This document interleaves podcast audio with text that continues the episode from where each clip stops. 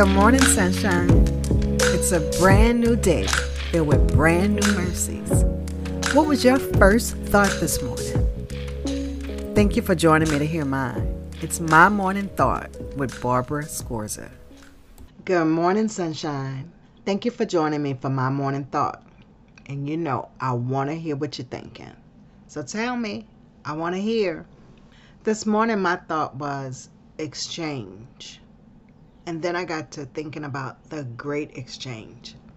But just thinking about exchange, we make exchanges all day long. When you go buy something, there's an exchange. I give you cash for the item. So there's an exchange. In government or in a workplace, when a new person of authority comes in, there's an exchange of power. In a classroom or even in a conversation, there's an exchange of knowledge. In a relationship, there can be an exchange of resources. So we make an exchange all day long. And sometimes the exchange is a fair exchange, like the value of a dollar versus the value of a product, whether it's a meal or clothing. If they have about equal value, then it's an equal exchange. Sometimes the exchange isn't so equal. Sometimes what one person has to give and offer is worth much more than the other. Do you remember the MasterCard priceless commercials? There was one that said something like an evening dress, $200, lipstick, $80, handbag, $100. And then this woman gets dressed and she walks into this party and this guy looks at her from across the room and you can see that he is shocked and surprised by her beauty, like it is over overtaking to him. And then the commercial says, that look your ex-boyfriend gives you when you walk into a room, priceless. And the, the slogan was something along the line of, um, some things are priceless, but for everything else, there's MasterCard. So there are exchanges every day. For some things, there are equal exchanges. For other things, the value of what you're giving versus what you're receiving is not equal. And there's some things you just can't put a price to. Some things are priceless. But thinking about value, thinking about those things that we exchange one thing for another. And if what we get back, we feel as though it's valuable or it was worth what we had, then we want to do with it what its intended purpose is, or in some cases, the intended purpose is just to look at. You know, we buy art and we just put it on the wall and it's just there for its beauty.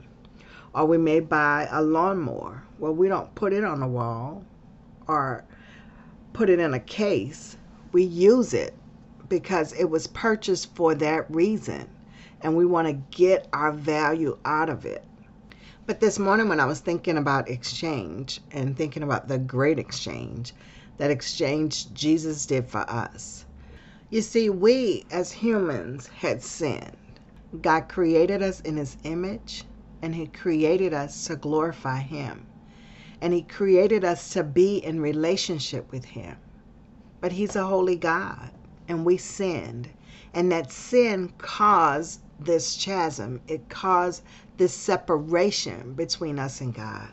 Because He's a holy God and we're sinful people, we were separated from Him. But we are His creation.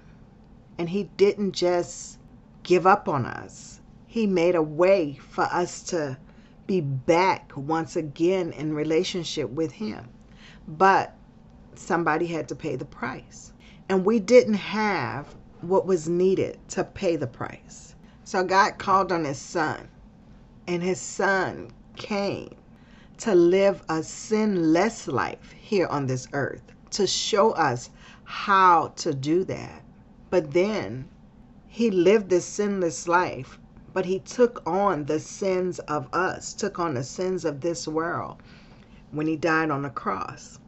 And when he died on that cross, he gave us the right to live because when we accept that gift, that grace that He extended on the cross, and we choose to serve Him, to live for Him, we choose Him as Lord and Savior of our lives, then He washes away our sins. So there's this exchange His death for our life, His sin for our righteousness. So now God sees us as righteous because He sees us through the blood of His Son.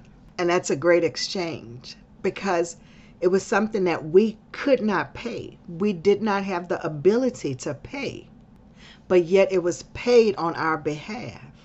And all we have to do is accept it, accept the gift, and then accept the gift and live like it's worthy.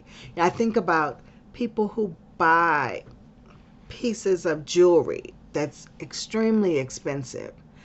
And sometimes they take this jewelry and just keep they keep it locked up in a safe deposit box someplace. They never use it. And then if they use it, you know, it's for one particular night and then it goes right back in that box. But they have identified its value and they feel that it is so valuable that it can't just sit out with the common things or it can't be in a place where it may be lost or stolen. So they keep it safe. And the exchange for that was just money.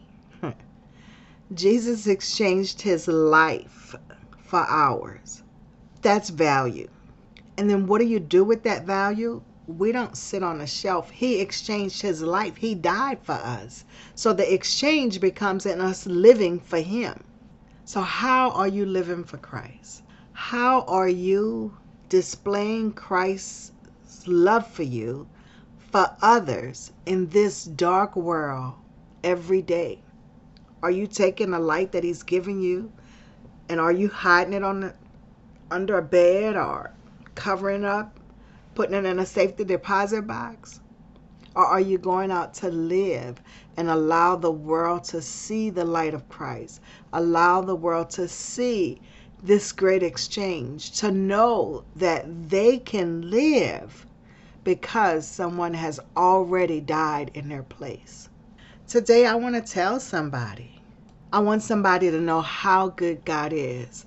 And God loves us so much. He just listens and hears the desires of our heart. Yesterday, I was at my desk and it was, I don't know, it was kind of late.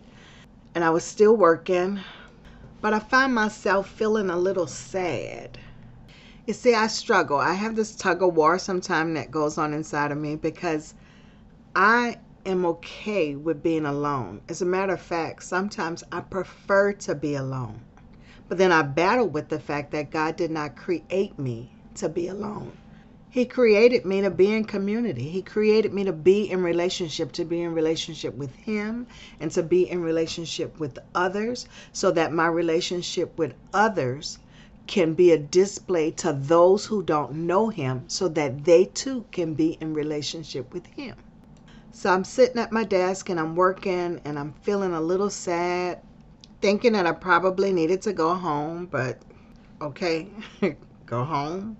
Missing my kids who are all grown now. And in that moment of feeling sad and just thinking that there's no one at home, one of my coworkers comes in and she has this plant and I admired it and tell her how beautiful it is. And I can even smell it. It smells wonderful. And then she tells me it's for me. And I'm like, what are you talking about?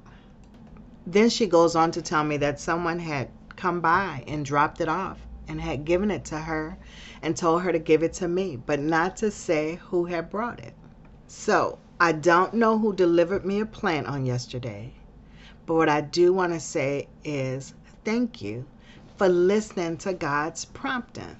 Because I'm sure God had to prompt you to do that and it and then to even consider the fact that it was a plant that they had bought. It didn't just happen in that moment.